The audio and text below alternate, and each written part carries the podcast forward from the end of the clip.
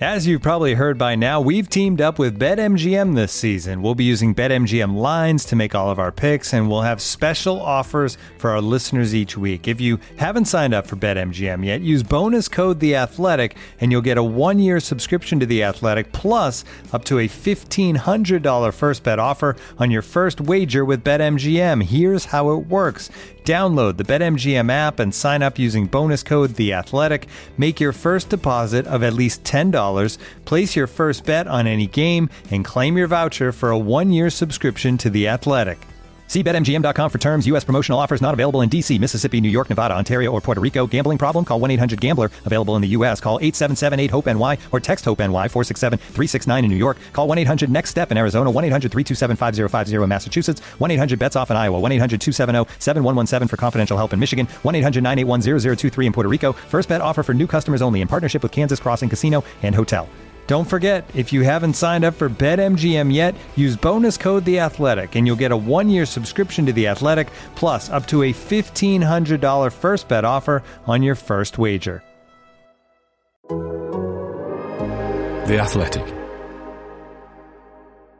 I'm sorry, you can sit there and look and play with all your silly machines as much as you like. Is Gascoigne going to have a crack? He is, you know. Oh, I say!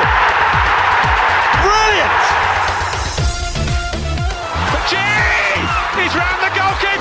Done it! Absolutely incredible! He launched himself six feet into the crowd and kung fu kicked a supporter who was eyewit- without a shadow of a doubt giving him lip. Oh, I say! It's amazing! He does it tame and tame and tame again.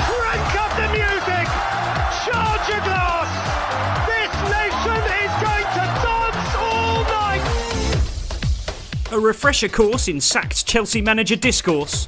Year 8 poetry from Jonathan Pearce. David Beckham's wild Qatar claims. How do teams become the real deal? Identifying the one man the opposition didn't want the ball to fall to. How many goals can be in a cushion? The moment of reckoning for the phrase cometh the hour, cometh the man. Champions League, or Champions League. Martin Keown's botanical obsession. Spain's new potty mouthed Liga F and a certain small matter of a niche football podcast going on tour near you. Brought to your ears by The Athletic, this is Football Cliches. Hello, everyone, and welcome to episode 189 of Football Cliches. I'm Adam Hurrey, and alongside me for the second adjudication panel of the week is Charlie Eccleshare. How's it going? Good. I've basically been listening on a loop to your um, Keys and Gray Dyche compilation, so I'm I'm good. I mean, that's been a great way to spend the last 24 plus hours. Quite hard to boil it down to two minutes and seven Mm. seconds, but I think it's a it's a real insight into how that episode goes. Um, I think brilliant all round from them and us, quite frankly, to bring it to the world. uh, Yeah. even more to the world. It, it's it's like any sort of great work of art. The, you keep noticing new things. Like watching The Office or something. You, you, there are little things you pick up on, and, and one of my favourite bits is, is really subtle. But after the Daesh Chris Akabusi reveal, which is amazing mm. in itself, Yeah.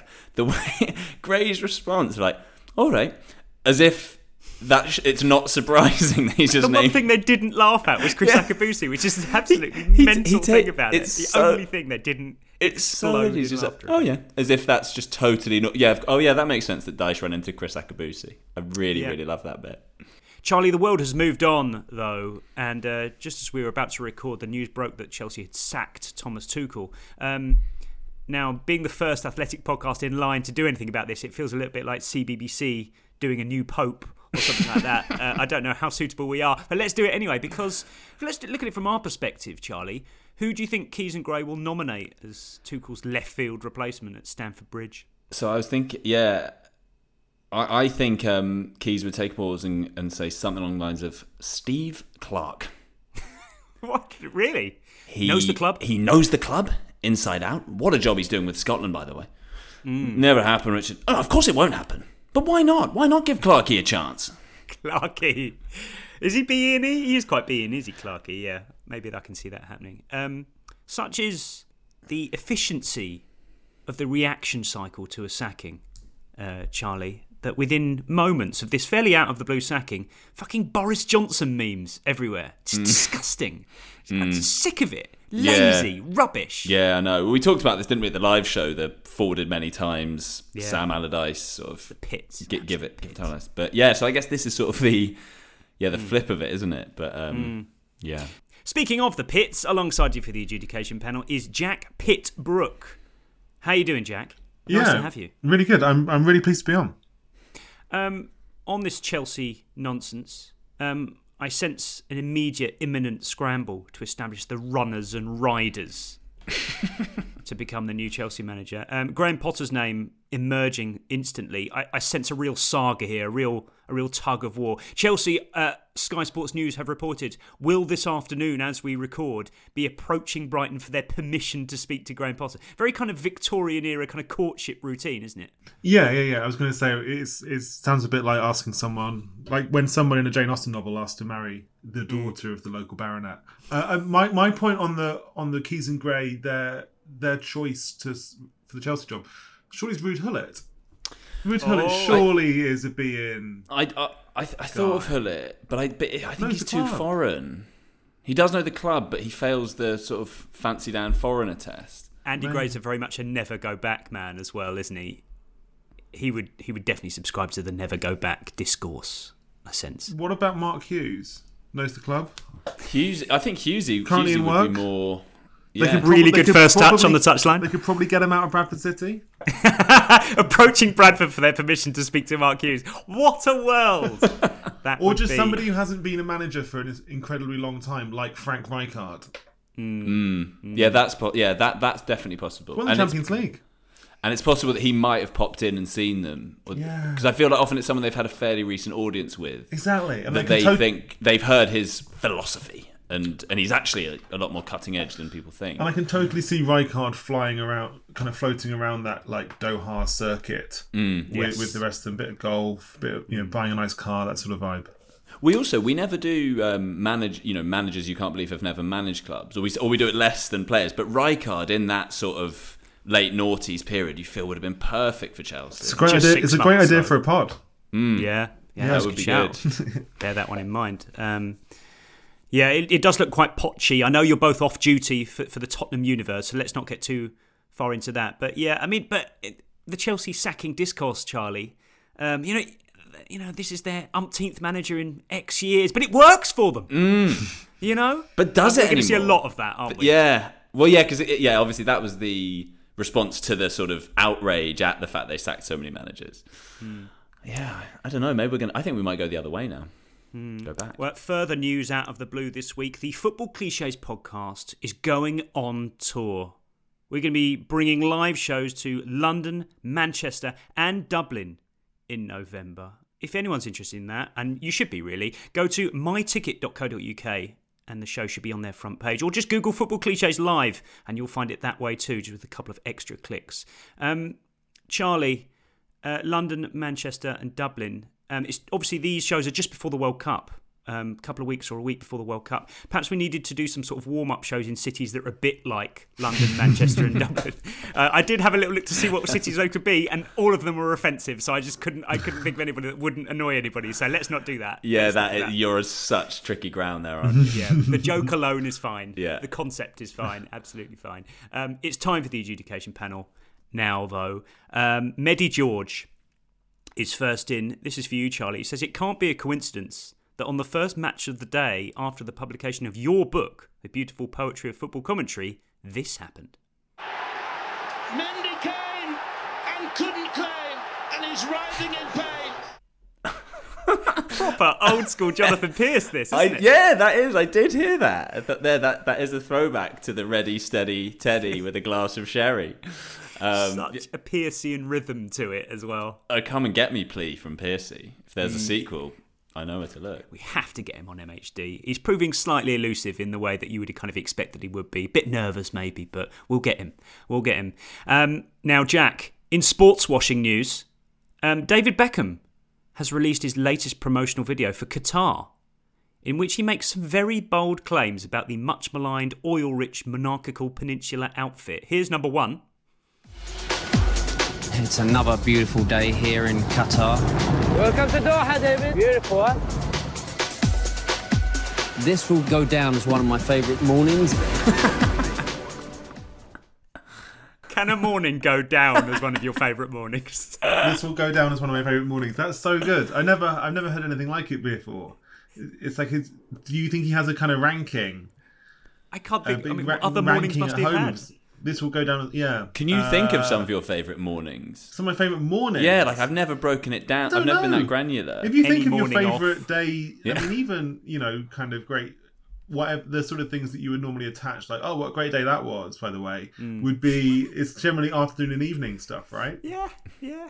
Uh, no morning Mm. Of the know, day you're about to go football, on a massive holiday. That's a good morning. Christmas morning. Uh, Christmas first morning of- is a good morning. First morning of a major tournament. Yeah, Or yeah. actually, often after a wedding, they'll have a sort of brunch thing the following morning, and those can be really nice. That can sort of be like the Boxing Day to the Christmas Day.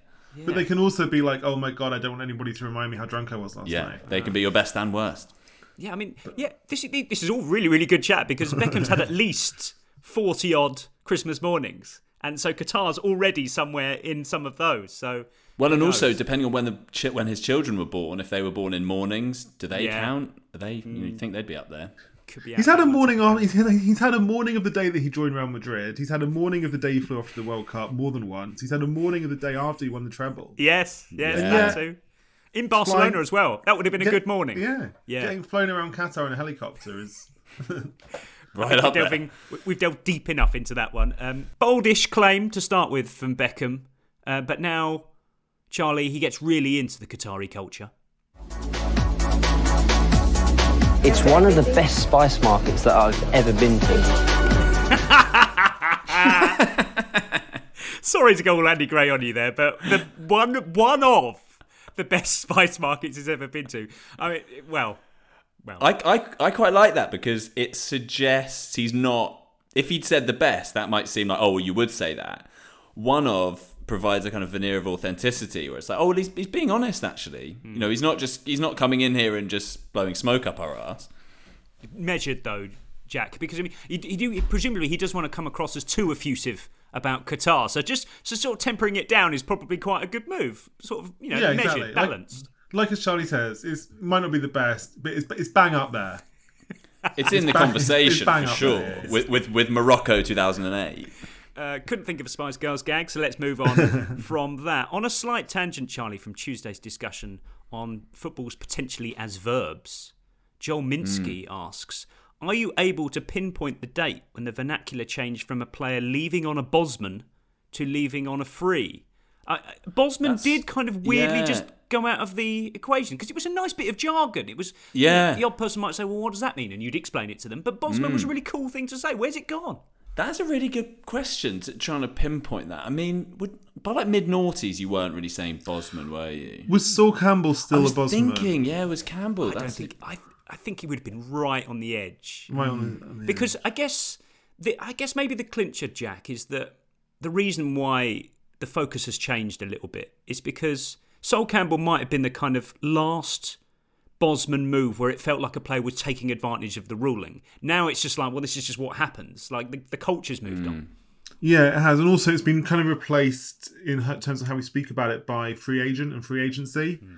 which is clearly like a you know an import from from US sports. And, and as you say, like I think a player a player running down the end of his contract then going on a free that's no longer thought to be somehow taking the piss. Yeah, they're not or gaming the cheating system, are they? Yeah. Mm. Like now, I mean, I can't actually think of an example that's happened recently, Mm. but off the top of my head. But I'm sure that if it, you know, when it does happen nowadays, people people aren't like morally outraged. At the No, place no. doesn't need doesn't need a word for it anymore. Shame, shame for Jean-Marc Bosman. Um, next up from Henry Worth. One for the panel. He asks, "What is the correct and most appropriate way to celebrate a goal that was confirmed by VAR? Specifically, you've already celebrated. Is it appropriate to do any running, jogging in the second celebration? It, f- it feels more like a standstill, two pumped fists affair, but still below the shoulders." As the most appropriate thing. So, Jack, you've scored, you celebrated, you're waiting for the goal to be confirmed. Then what are you doing? It is an awkward situation. I'd say double fist pump. Yeah. Probably feet planted. Maybe right, right, like pointing at teammate who assisted and like wry laugh. Okay. Like oh, like thank God that wasn't disallowed. Ha ha ha. Yeah. but you can't like pile back. You can't do a repile on. no, you can't jump jump back into their arms. I, I would have guessed. I'd say the crucial crucial factor that Henry Worth has identified here, Charlie, is that um, is the running, covering any ground in the secondary celebration. I guess this also works for goals that were disallowed and are then allowed. It's the same principle, but maybe maybe running is more okay then because you haven't done the first celebration. I don't know, but you shouldn't be able to run anywhere on a confirmed VAR goal. Yeah, no. The, if it's been if you haven't had any celebration before, then I think that's more legitimate. But still weird though. Still weird. It is still weird. I mean, there was one recently I saw. I think it was um, was it Al, I think it was Almiron scored against City. Mm. It was disallowed, but then given, and he did do what looked like a sort of. It may have just been the editing on Match of the Day, but it looked like he then did some running Mm. because he hadn't had the the initial celebration had been taken away. If it's you celebrate. Then you don't. I think, yeah, it's it's it's quite often it's sort of quite angry, like fist pump, Yeah. or, or one of relief. Yeah. Um, Even hugging looks a bit unnatural. It, it doesn't feel spare at the moment. I mean, I realise these are all the arguments, you know, perpetuated by anti VAR brigade, and, and rightly so. This is one thing they do get spot on. Right, next up, um, Premier contributor Elizabeth Barnard writes in Jack and says, I've just heard a conceded chance described on Sky as the inquest begins. Surely a chance that doesn't lead to a goal but does cause a small argument isn't big enough for an inquest. I don't know. I actually disagree. I think because I think let's say it was a really really good chance. I don't know, ball flash across the middle of the box and s- striker somehow skies over the bar. Hmm. I think at that point you would definitely get centre back turn or goalkeeper turns around the centre back, points, shouts. You know what on earth is going on there? Goal maybe the maybe the centre back would shout at somebody else. And I think that if you've got two guys shouting and pointing angrily and maybe trying to ro- maybe trying to spread some blame to the left back or whoever. Yep. That meets the bar of an inquest. That is inquest bar cleared. Okay, I, I, I think you're right um, about the threshold here, and I also think that Charlie, a goal doesn't have to be scored for an inquest. If anything, a, a goal almost being scored and, and them having a chance to kind of react rather than suffer the ignominy of conceding a goal is where the inquest should happen.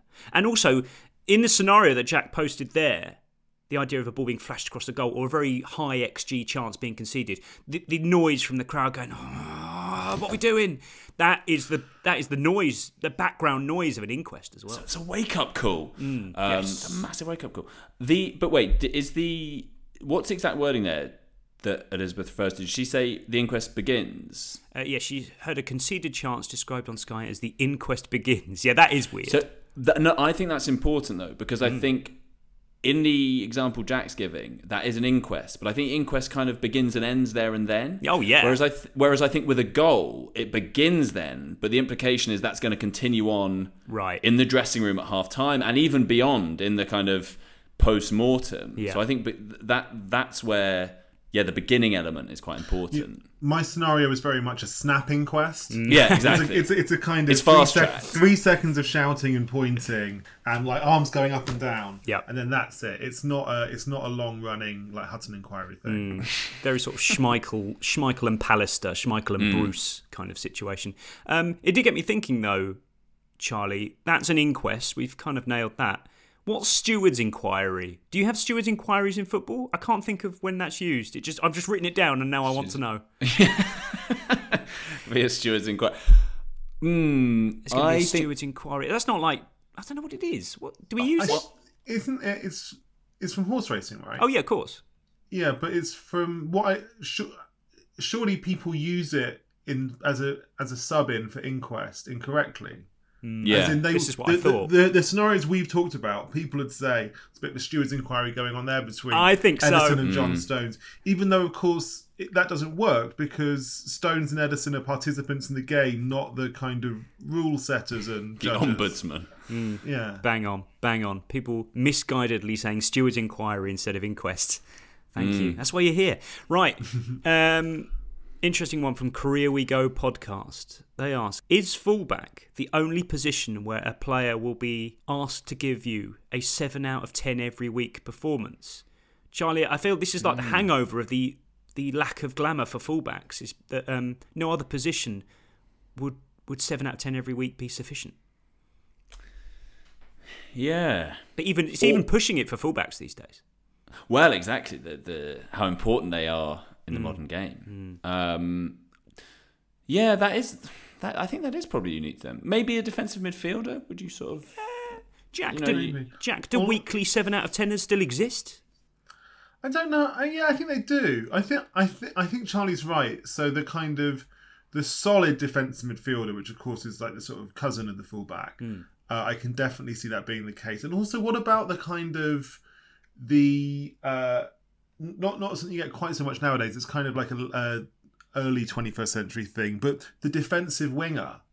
The Dirk Kuyt, Ji-sung Park, Oh, James okay. Milner, maybe the la- Mark Ramir- Ramirez, that type of player. That's a kind of player from whom I think you could say, yeah, yeah seven out of ten every week. Mm. Even if he kind of, you know, because he kind of he runs up and down, he chases the opposition left back, and he maybe chips in with a few crosses and maybe the odd goal here. or Also there. feels like a sort of But endangered nowadays, species like, as well. The kind of the modern wide man, your Salah, Mane, Sterling, etc. You'd never accept seven. out of 10 No every way. week. Be a joke, an insult. I think those Milner Park characters they would often be rotate rotation options. So so it might be seven out of ten whenever they play, but I don't know if it'd be right, every yeah, week. I think that's fair.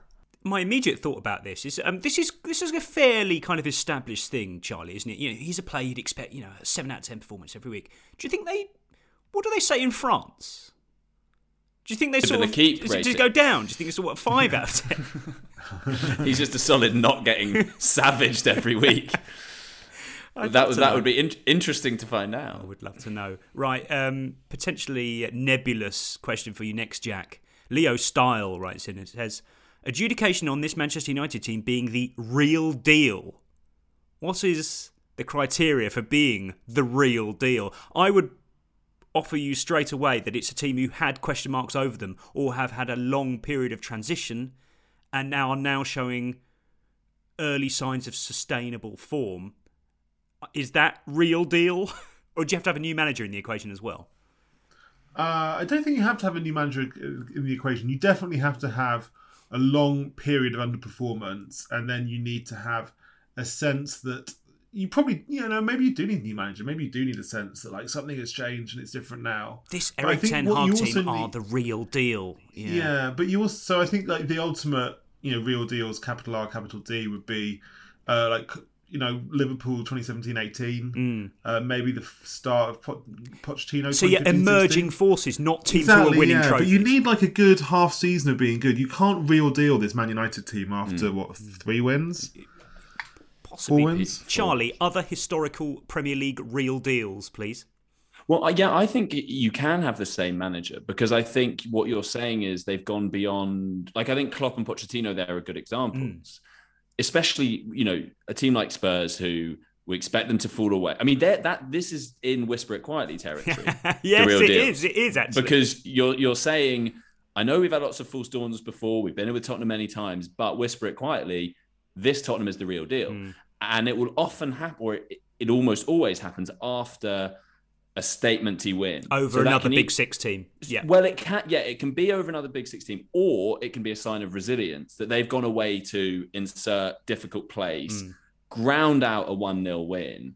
This team, I'm telling, this team's the real deal.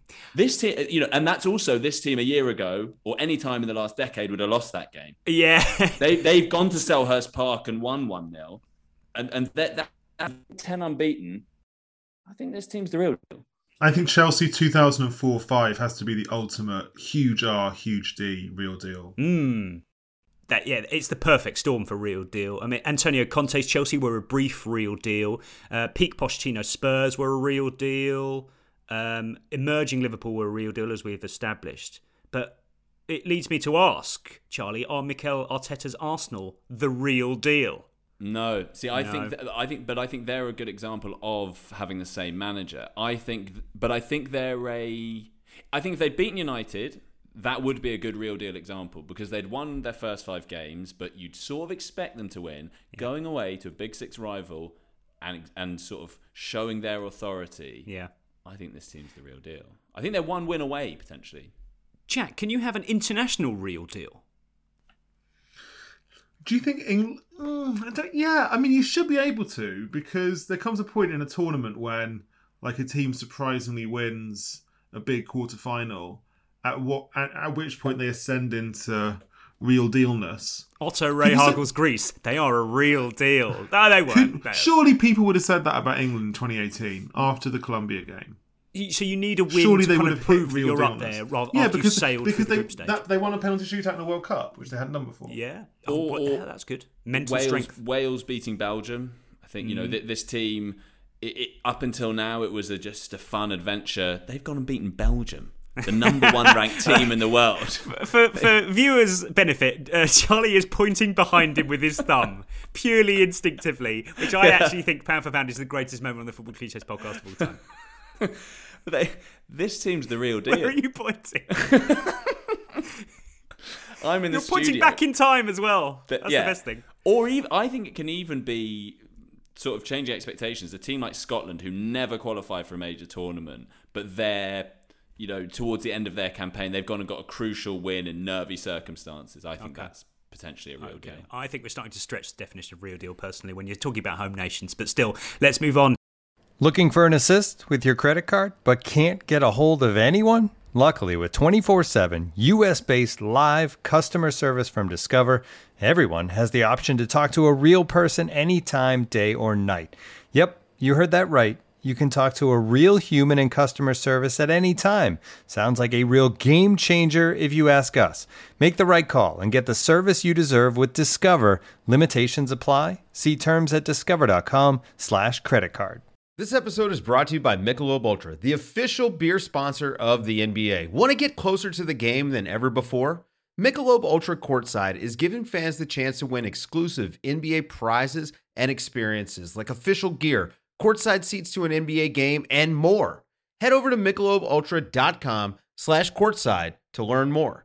And now, two pigeons bemoaning the fact you can stream DirecTV satellite free. DirecTV gives you access to apps like Netflix and live sports right next to each other. I don't get it. Let me put it in pigeon terms. It's like that one amazing dumpster with the old fruits and cardboard all in one place. How am I supposed to keep up with illustrative metaphors when you are making me so hungry? Get live TV and streaming apps together without a satellite. Visit DirecTV.com. Requires high speed internet connected Gemini device and separate paid subscription to watch Netflix on DirecTV. Terms and restrictions apply.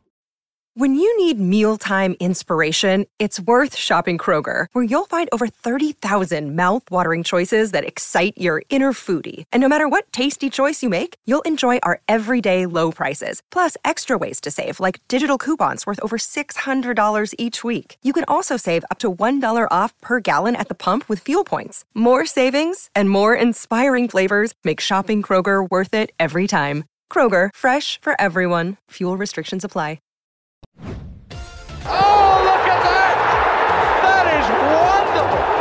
Brought to your ears by The Athletic. This is Football Cliches. Over in Wales last weekend, there was a WWE event, I'm told. And NUFC Roulette writes in to tell me that commentator Michael Cole Jack described the crowd as British wrestler Drew McIntyre's 62,000th man. Which I think is an abuse of the format because what he's what he's done is he's taken the total number of spectators and taken the upper limit. That's not the way to do it. Also, he started counting from. I mean, it's not like in football where you have the eleventh, the team like the team is one man Mm. in extent is one man starting counting from the the finishing of the team. Yes. he started counting from zero and just add and just used the whole crowd. Has counted every That's single one of the crowd to that purpose. That's a very good point too. It should be not- 62,000th and first man. right yeah because it least. should exactly because the first man i mean the, your first man is the rest i mean i don't know who wrestles now because i'm 34 but like the first man would be the wrestler and then the crowd would be the second Mm. num would be The second man. the, the second man the third man the fourth man the fifth man all the way up in, until Well, no, you get- should. it count- should just be second man. You, yeah, right. That's no, it. that- In theory, it should be second man. So he's actually wrong on two points. Yeah. He's wrong on the number of men this counts for and where he has started counting. So it should really just be the second man. Completely agree. But that would sound insane. It. It would sound Completely completely insane. it. It's not a team sport. Or It's in a, not even ta- sport. in a tag team, the third man. Hmm. Yeah, that's a really good example. That's a really, really good example. You'd have like the, you'd have, I don't know, like the Dudley brothers or whatever they're called, Mm. and then you say, but they've got a third man to their tag team, which is this crowd, which might be sixty-two thousand people, it might be four thousand people, it doesn't matter. But that's how it, Charlie's got it right. That's how it should work. Yeah. This is the wrong way. This is wrong on two points. Yep, complete bollocks. Completely agree. Right, uh, Gary Johnson, the Torquay manager, Charlie, was talking about his team defending a narrow lead at Southend last weekend, and listener Mark Ridley writes in and says, "Never heard of this." Johnson said, "We had to mother the goal in the second half. I didn't know it was Mother's Day because they did a lot of mothering back there." Um, I guess another one we can file under. Sort of know what he means. Yeah, I do sort of know what he means. I mean, it's Southend, probably for context, had 23 shots on goal. not the most progressive in the age of you know long, lengthy paternity leaves, etc. More on that later. Um, but yeah, I, it's it's a little jarring. But yes, you do you you do know what he means. Does he mean mother as in kind of blanket, protect, swaddle? I guess so. Is that what he's getting at? Yeah, I would imagine so. Maybe we could go as far as to say then, with 23 shots on goal, Jack, that the Torquay goal lived a sheltered life instead of a charmed life, with all the mothering. yeah, that sounds about right. I'm, I'm, kind of struggling a little bit to come to terms with this one. Mm. I've never heard it. I've never heard anything like it before. Yeah, it, it's quite a maverick with the with the language of football. Is old Gary Johnson. So, of all the managers, I would have expected him, but it is an odd one. Right.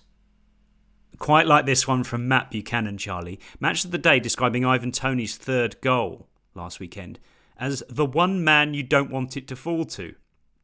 Do all clubs have this one person, or do the likes of Manchester City and Liverpool have multiple players you don't want the ball to fall to? I'm inclined to say that you're only allowed one per team, no matter how good you are. So sorry, it was said that Brentford. That's who they did want it to fall. The opposition. That's the last person they wanted. Who were to Brentford playing? I completely forgot. Leeds. Um, so they were saying that this was the one player that they Leeds wouldn't have Yeah. wanted the ball to fall to. Because I think more often you hear it will fall to a centre back saying it's quite an awkward half volley, and they'll say that the team, the attacking team, well, that's probably not the player the manager would have wanted that Yeah, to fall to. yeah. I think that's more common. But in the instance you're talking about, hmm, there should only be one really. I mean, like in, in Liverpool, I think like City would be De Bruyne. I think if you're going to say the one, Oh, I think it needs to be a poachery type of player, right?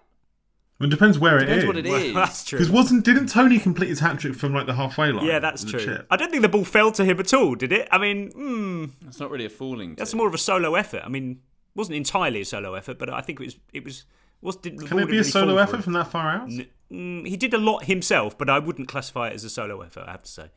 But maybe you should only use it if it's about a player, and Toney definitely meets the threshold of who else but Mm. that man, you know who. If you're not, if you you have to ask yourself, does this team have a player in that category? Mm. And if not, can I use this, the one player you you wouldn't want it to fall to? Because it's not about it's about relative quality. We should do a It's- league table of all the Yeah. Premier League players you don't want the ball to fall to if you're the opposition. But- uh, but let's is it- say 12 yards out.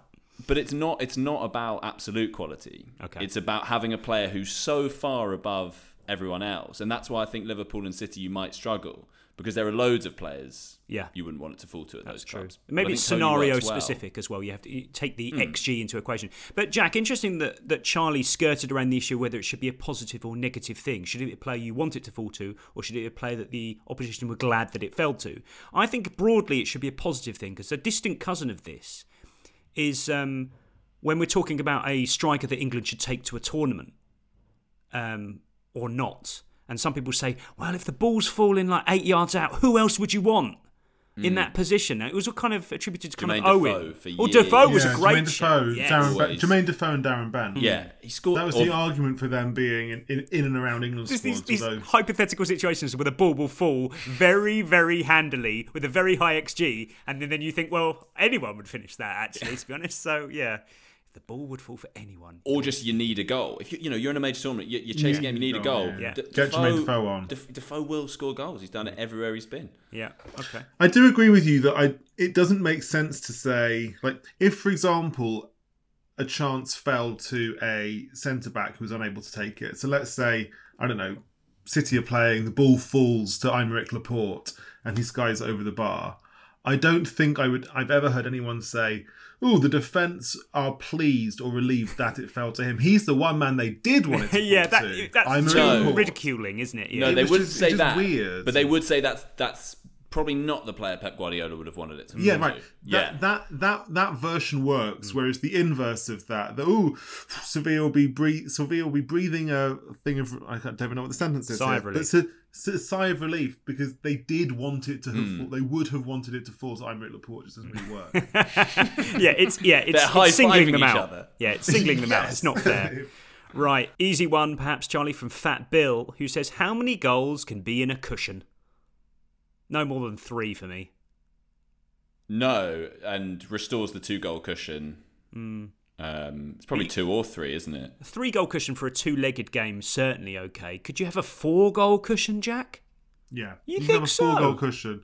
I reckon a four goal cushion over two legs. Oh, okay. If it's just if it's just a normal Saturday three pm game, four goal cushion sounds crazy. But you're not having a because five. You're not you're not throwing that away. Whereas if you're if you're playing a two legged game, and you know, let's say you win the first leg three, or let's say yeah, you you you win the first leg by two or three goals. And then maybe the opposition scores early in the second leg, and it's all getting a little bit nervous. Hmm. And then you go and score again, and then suddenly you've got the four goal cushion back. I think this is perfectly put because Charlie, four goals should be the upper limit for a cushion because a cushion, by definition, in football terms, is a safety.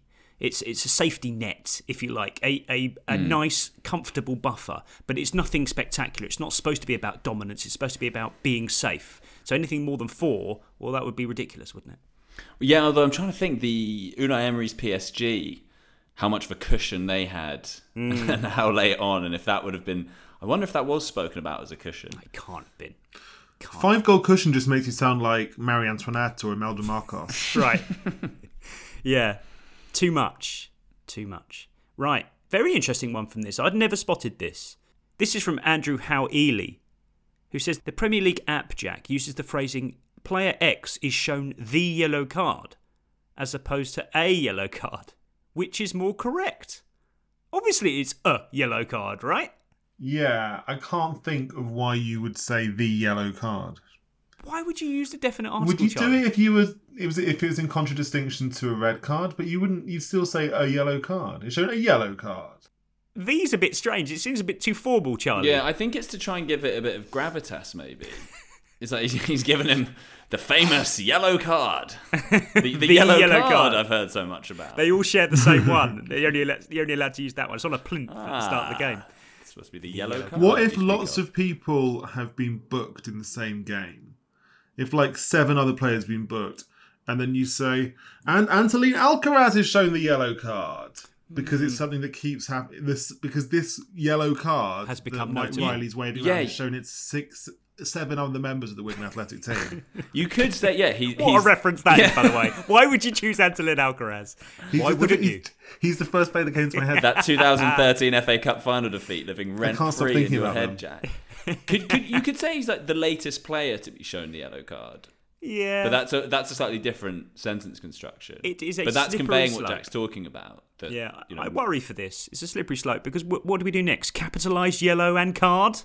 Like they do in surely club statements? all. Surely that happens all the time mm. Mm, in Worry. statements issued by like National League North teams who are angry about a booking that one of their players got. Uh, where you know statements like I mean capitalization is willy nilly. They would totally cap up yellow card in this respect. Yes, yes, absolutely right. Um, how about this for a set of words in uh, early September, Charlie? Wolves in for Andy Carroll if their appeal for Diego Costa's work permit isn't successful. How great is Loved this? that. Yeah, I only saw the headline. I was like, I don't want to read anymore. That's absolute perfection. Mm. Um, it would be amazing. Yeah. I mean, he's actually he's also a good one for a major tournament. You know, we're we're, we're chasing a we're chasing a game. Who better to bring on than Andy Carroll On the end of a cross as yeah, well. get, yeah, he Yeah. gets on the end. You wouldn't want the ball to fall to him, though, right? No, No, You've got the way. phone for that. He's going to have to unfurl his legs. That'd be awful. Because But, Andy um, Carroll did score the most, the goal that most perfectly suits that scenario that Charlie's described. He's he actually delivered it in Euro 2012. I love he that- kind of that ju- he justified Sweden. He justified the um, the kind of scenario building that people do, Yeah. and in doing so, probably like extended the legs of that that kind of argument for another generation. But to treat this scenario as a, as a kind of transfer subgenre, Jack, I mean, there's so much focus on recruitment these days, so much focus on who's had a good window, who's done their business early, who's done their business late spectacularly. But um, the desperate scramble for a free agent striker because your recent signing has got crocked is a great transfer subgenre because it's the most innocent of all. It's like, we have no idea. Mm. Please find someone for us. and this sums someone? it up perfectly. Yeah, yeah, completely, completely. It's like a lot of the the end of the transfer window is reminding me of that. Um, you know that meme of the guys in that uh, the guys who are kind of slumped in tracksuits in that that dirty room. What the end of what looks like a massive drinking session, and it's basically you know, "Bell them birds again, lad." I think was the original. But so much the tr- this stage of transfer window is basically "Bell George again, lad." "Bell Kier again, lad." In terms of uh, teams' approach to recruitment, like the desperate phone calls to to agents to find anyone they can find with uh, who can you know head the ball in. I do also like another another subgenre of the transfer window closing is the uh, but wait, the Turkish market, the Chinese Yeah, market yeah, are still, still open. open. And it's Great. that's- It's great. Like a, There's like still a, time for that move to head by China fortune. Yeah, exactly. like a shop that's still open at 1 a.m. selling 14 different types of halloumi. That's that's what we're after here. But probably a Turkish shop, so that's all right. Well, is that or something that's still open on Christmas Day? You know, that it's still you can still go there. Yeah, that that very particular type of Sainsbury's that's open till 11 on Sundays, which Mm. never has anything you need. Exactly right. Petrol Um, station shops are open on Christmas Day. Mm, too right, too right. Um, really enjoyed this from Joe Tyler, who was watching the EFL highlights of Bristol City versus Blackburn, and says, "Is this the first instance of living arrangements being used to describe players?" Gathered here by Conway to his flatmate, Alex Scott. I mean, I have to assume, Charlie, that some earlier context had been offered, but I, as a passing thing, a fleeting moment, it's brilliant. Why not use it? That's really good. Yeah, and it, it does convey, um, yeah, the the the the, their, the closeness of their relationship, their understanding. Love that. Just renting, saving up a deposit, Jack. Yeah, yeah. Imagine if you were the commentator and you had this incredible, you know, you were doing your research pre-match. You had this incredible bit of info. These two players actually live together, which you figured out, you know, a few days before the game. And you're sat and you write down your notes, thinking, "I just really hope one of them passes the other one because I can't wait to get this bit of gold out into the world." All right, next up, this is from Joe Higgs, Charlie, who I like this one. More and more, I hear commentators saying a play was head and shoulders today without saying above everyone else. It's obvious what they mean, and I don't necessarily have gripes with the shortening of it, but what qualifies a term to be shortened like that? Head and shoulders, I've noticed this a couple of times recently, and it works. Yeah, I, I can imagine it being described like a head and shoulders job. I mean, I, I, I loved um, Ron Atkinson. He started talking about floodgates. It's a floodgates job. And you knew exactly what he meant. Uh, I, I think that's a really good example of it. And yeah, head and shoulders. you. Yeah, you, you know what they mean, and I think a lot of that goes on. I've said this about like when footballers talk to one another that they Mm. do that. They they um they don't have to go the whole hog. It's very Sunday League, Charlie, though. It's like, oh, head and shoulders, Charlie Eccleshare, head and shoulders. Yeah, it's good. It's um yeah, yeah, there's something slightly performative in that in that example. Jack, this one's for you. Um, this is from CR Wood, Jack. Sky Sports commentator in Liverpool's win over Newcastle saying, Cometh the hour, cometh the man, when Roberto Firmino equalised. Not sure a player who returned five Premier League goals last season deserves such status. I disagree, Jack. I think the primary the primary factor here is the fact that it's on the hour. Doesn't matter who it is. As long as it's the Oh. hour, a man can cometh. As in because it's because it was scored in sixty minutes. That was all. Yeah. Uh, that had never occurred to me. Yeah. Actually, hang on. I Was it thought the scored- I thought cometh the hour did, just denoted like here is big an important moment. time where we need the team to score, not here's a goal on sixty minutes. Yeah, that I've- genuinely never occurred to me. I've me. before. never thought of it in that way. Wow, my eyes are my eyes are open. I've ne- That's I've- absolute madness. Yeah, but so I many examples won't be on our goal. They're That's just incredible. Seventy percent of our me- listenership are now shouting into their devices. This to is me, mental. a classic cometh the hour goal would be on like eighty-five minutes. No mm. why? What are Because you need doing? To score. The fact that it's on 60, who cares if it's on 60? It was in the 61st minute. Who cares? Um, Don't care. Firmino's goal. Wow, blown away by this. Only 33% of the participants in this podcast think that cometh the hour, cometh the man needs to happen in and around the 60th minute of a football No. game. No. Because often there'll be late goals. Talk- nonsense. I'm stunned. Absolutely stunned to silence. Uh, producer Phil says our reference is insane. I'm with them. You're off your rocker uh, because uh, Phil Wright Lewis is 58 years old. Um, um, uh, I'm stunned. stunned Because by it's And not. I'm- you- You're doing a Dave Walker. You're taking it very literally. it, it- it's not. It's not. I mean, it's, it's an expression. That's You wouldn't say of it football. otherwise. Of course you would. You could say man of the hour, but that's a kind of bigger picture thing. No, but... if it cometh the hour, it's an hour thing. cometh the it's hour. not because that's it's, that's It's not saying- what the hour means. Exactly. it It's doesn't not an hour of meaning. need. It's not an hour of need. It is the It is hour. though. It It is though. I worry that people will agree with you, but I'm definitely right. People definitely agree with us. Yeah, you're because you'll see as well. Very. f- I, so few of these examples will be 60th minute goals. Yep. Yep. And exactly right. Right. Um, I put a poll up on Tuesday night because something dawned on me that I wasn't sure about. In this week of all weeks, Charlie, do you say Champions League or Champions League? I had this exact thought.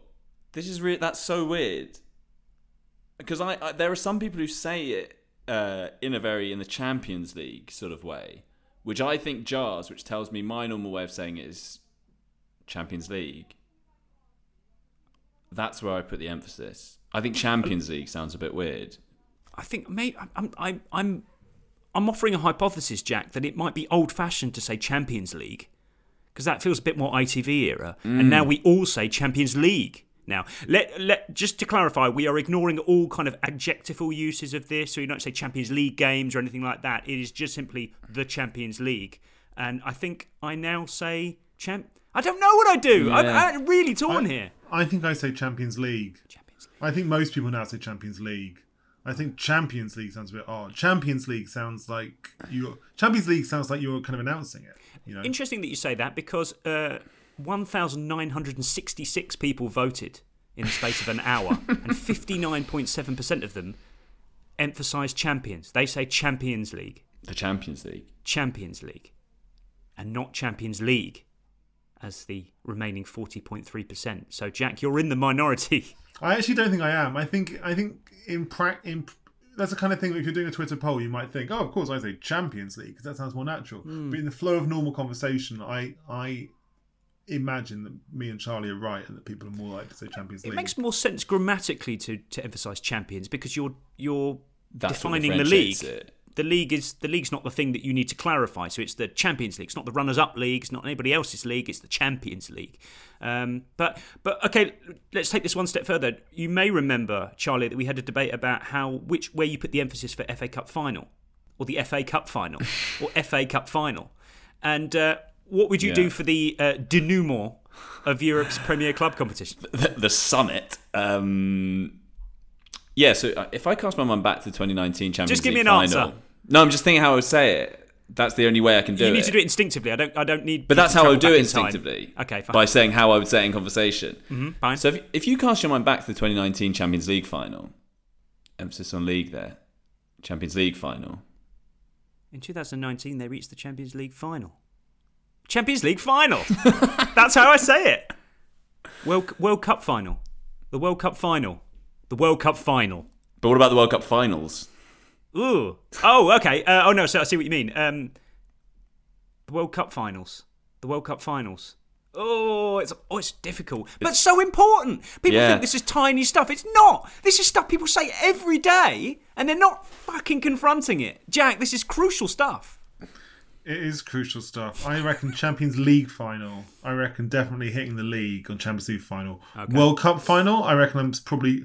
I, I, easy for me to say now. I reckon I'm probably going for the W on that, but maybe uh, let's see where we are in a few weeks. Elsewhere this Champions League week, Jack, um, FPL Teddy was watching the Chelsea Dinamo Zagreb game, and he noticed Martin Keown saying Chelsea opened up like a flower, um, which he suggests has got to be a new one. How do you feel about this instinctively, first of all? Good. I like it because I think people will know what it means. Hmm. Like flowers do open up. Uh, what I my issue with it is that was I can only think of don't aren't there some flowers that open up really really rarely rather than routinely like the point and the point is that I don't know it doesn't quite work for me because Real flashbacks to um, uh, sort of time lapse videos from school. Yeah exactly I'm school thinking lessons of.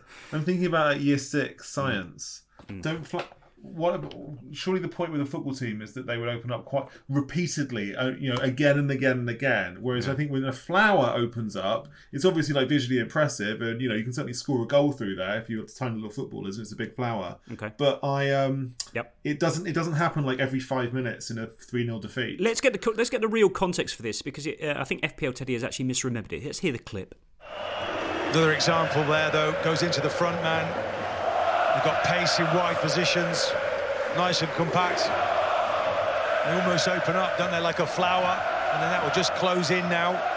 So, Charlie, um, Mm, okay. Keown is describing how Zagreb open up like a flower and then compress back when Mm. they. So it's a bit like, yeah, know, 4 4 2 becoming a 4 3 3 without the ball. But um, FPL Teddy's question about whether this has got to be a new one, well, I had a little look. Turns out Keown's got a bit of history here. Czech Republic versus Portugal, Euro 2012. the Portuguese fullbacks are very wide, allowing them to spread out like a flower. Manchester City versus Everton 2016. It's been beautiful the way City have set up. It's like a flower opening up. Chelsea versus Manchester United, FA Cup quarter final 2017. They are spread out like a flower, this Chelsea team. It's a Keown thing. Wow, big into his horticulture. Big big preoccupation for Keown. Uh, yeah, yeah, yeah. I think it's sort of. I think in the in the instance from the Zagreb game, I think that does sort of work. Okay, fine. Happy with that. Um, now, Charlie, I know uh, both you and I are very uncomfortable about people being asked to recite football chants live Mm. uh, and not giving it full barrels. But this is from um, Cal Bow, who sent me a clip of Clint Dempsey on Champions League duty for CBS on Tuesday night, very much proving the rule that people shouldn't be asked to recite football chants live, let alone ones that are about them. Oh, this is awful. Dempsey is in the studio. How, it's got to feel good, right? When you get a song about you. Did, did oh, you have a song sure, about you? for sure. for Uh, when I was at Fulham, yeah, but What was it? It took me a, wa- a lot longer to get me a song than it's taken Brendan Harrison, you know. But uh, What was the song? I can't. It has a cuss word in it, so I can't sing Well, you it. can so. bleep that bit out. You Uh, it was something like scores with his left, he scores with his right. That boy Clint Dempsey makes Drogba look. Blank. Blank. Got it. Like Shout it. out Fulham. Tricky. Also, isn't Clint Dempsey a recorded musician? Yeah, true. So Think we he- would have given it a little bit more. Of anyone? Yeah, Should that's be- should- hard. arms should have been held out for a start. You should be singing. It's, ba- you should be proud of it. It's a good song, if anything. It's good. Um, Should be stood up. Yeah. How did you feel, Jack, about shout out Fulham at the end of there? I loved it. I Oh, actually did loved really? it. I thought, yeah, I thought it was great. I definitely want like yeah, that's that's what you want to see. Hmm. You want to see former players going on TV giving shout outs to their former teams. Quite right. It's different rules on CBS. We know this. Carragher's just a different bloke. It's incredible. Right. Um, James Sloan was listening to Radio 1 this week and heard this from Clara Amfo. Arctic Monkeys incoming. And this now from Yeah Yeah Yeah has been away for about nine years. Back with aplomb.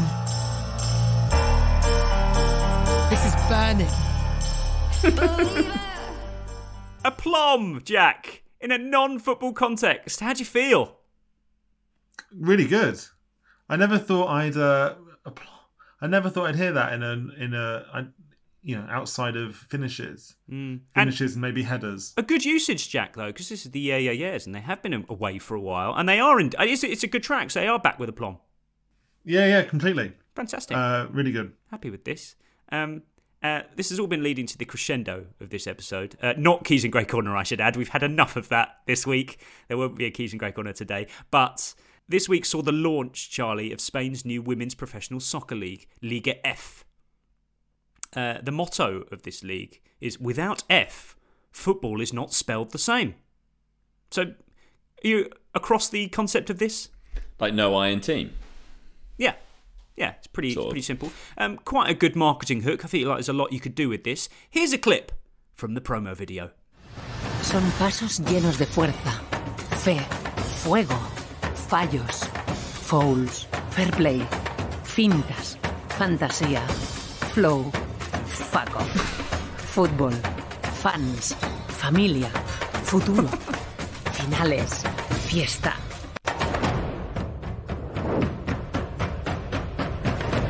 Liga F.